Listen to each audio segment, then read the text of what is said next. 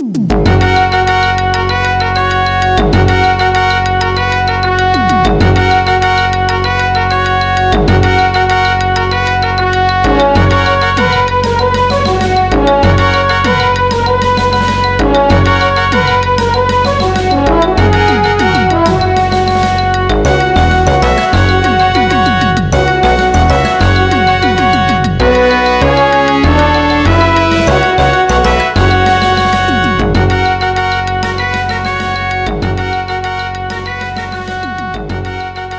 Howdy, folks. This is 5150 for Hacker Public Radio. I recently discovered the apt shell, a pseudo shell which gives users of distributions which use apt for package management quick access to the functionality of apt-get. The command to get into the shell is actually Alpha Papa Tango Sierra Hotel. You should find apt shell in the repositories of Debian-based distros. Once installed, you can launch apt shell as root from the command line, i.e. sudo apt shell. One of the drawbacks of installing software from terminal is that sometimes you don't know the exact name of the package you want to install. From the apt shell prompt, ls plus search string will show all the packages that have that string in their names. You can then you, you can type install plus a partial package name and use tab completion to finish the instruction.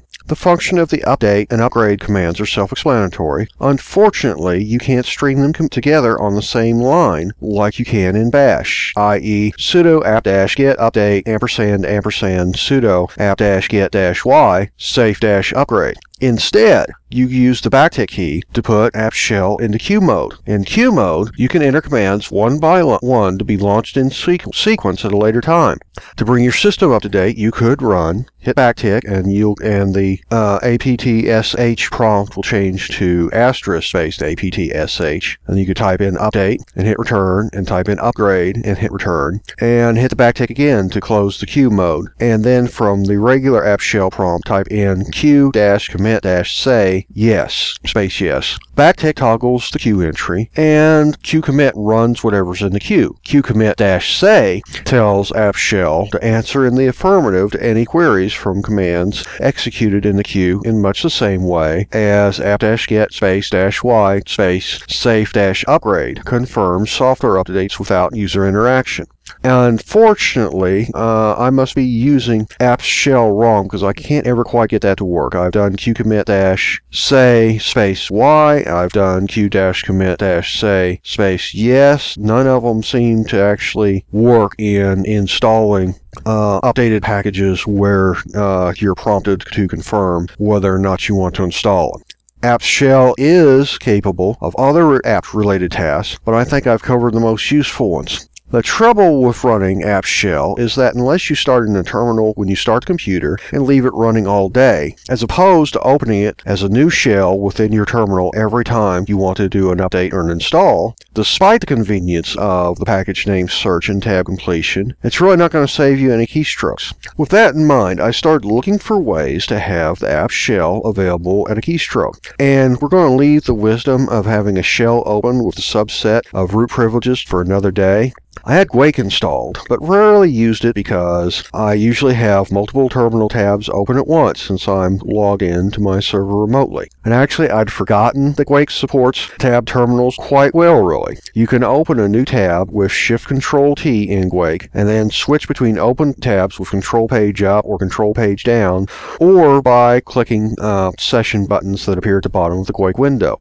I'd forgotten this until I started doing research on this story. Since this revelation kind of ruins my story, we're going to forget about tab terminal support in Guake and not mention it again. I'm also going to assume that everybody's familiar with Guake. If not, suffice it to say, Guake is a terminal that pops down in the top third of the screen when you hit a hotkey, F12 being the default. It returns to the background with the session still running when you press F12 again, or when you click the lower part of the desktop. It is patterned after the command shell in the game Quake that lets you input diagnostic and cheat codes, hence the name. I wasn't using Guake as a terminal anyway, so I wanted to see if I could make it run apt shell by default. I found you could access Guake's graphical configuration manager by right-clicking inside the Open Guake terminal and selecting Preferences. On the first Preferences tab, I found Command Interpreter, but since apt shell is only a pseudo shell, it isn't found in the drop-down list. However, one option was Screen, which would give me a way to run multiple terminals that I thought Guake lacked. Next, I had to look up how to configure Screen. I figured there must be a way to make Screen run apt shell in one session by default, and I found it. In the show notes, I've included a version of my .screen RC file from my home folder, which I set up with a help uh, with an article from the online Red Hat magazine. Link in the show notes and I am not going the the uh, copy of my screen RC is right there in the show notes. I'm not going to try to read it off, but I will try to describe as best I can uh, the content. The first two lines uh, are have hard status command, and they are used to set up the screen status line. The first puts it at the bottom of the terminal. It says hard status space always last line, and the second sets up what is going to appear on the status line. And included is the host name and date, and an indicator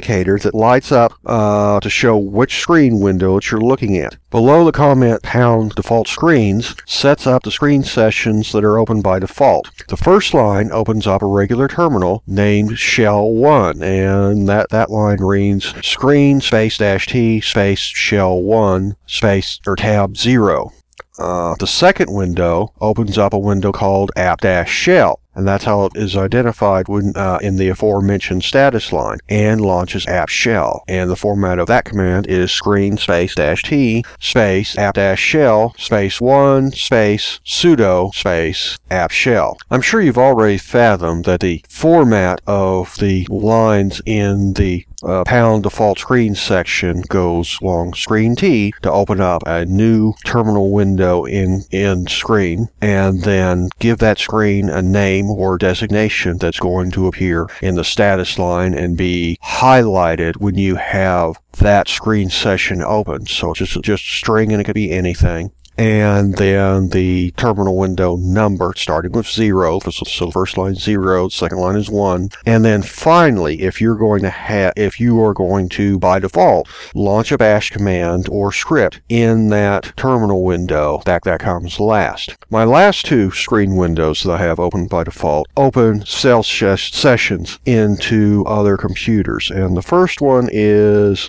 SSH space 5150 server, which is an alias uh, to my server that I was able to set up thanks to Ken Fallon and his excellent uh, HPR on SSH and how to modify your in your home folder your .ssh slash config file. And then my second one, if it's up and running, it'll open a uh, shell session into my Fedora laptop. And that command is ssh space 5150 at Redbook. I still, when I launch screen by hitting F12 the first time to launch and launch Guake, which launches screen, I still have to cycle through my screen windows and type in passwords for whatever resources they're brought up by default. Uh, sudo in case of the uh, running apt shell session and the SSH passwords uh, for the remote sessions into other computers.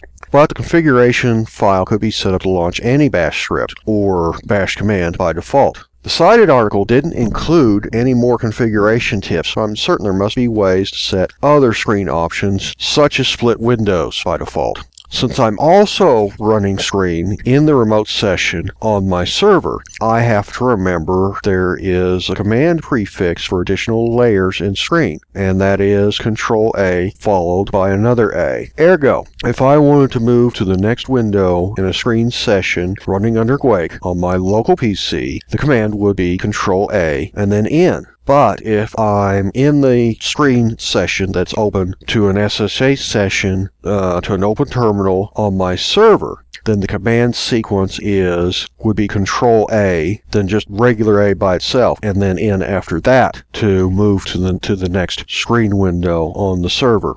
Well, that's how I learned to run apt shell inside screen inside Guake. I've been 5150 for Hacker Public Radio. I can be contacted at 5150 at linuxbasement.com or by using the contact form on thebigredswitch.drupalgardens.com. Thank you. You have been listening to Hacker Public Radio at hackerpublicradio.org. We are a community podcast network that releases shows every weekday, Monday through Friday. Today's show, like all our shows, was contributed by a HPR listener like yourself. If you ever considered recording a podcast, then visit our website to find out how easy it really is. Hacker Public Radio was founded by the Digital Dog Pound and the Infonomicon Computer Club. HPR is funded by the Binary Revolution at binrev.com. All BinRev projects are proudly sponsored by Lunar Pages. From shared hosting to custom private clouds, go to lunarpages.com for all your hosting needs.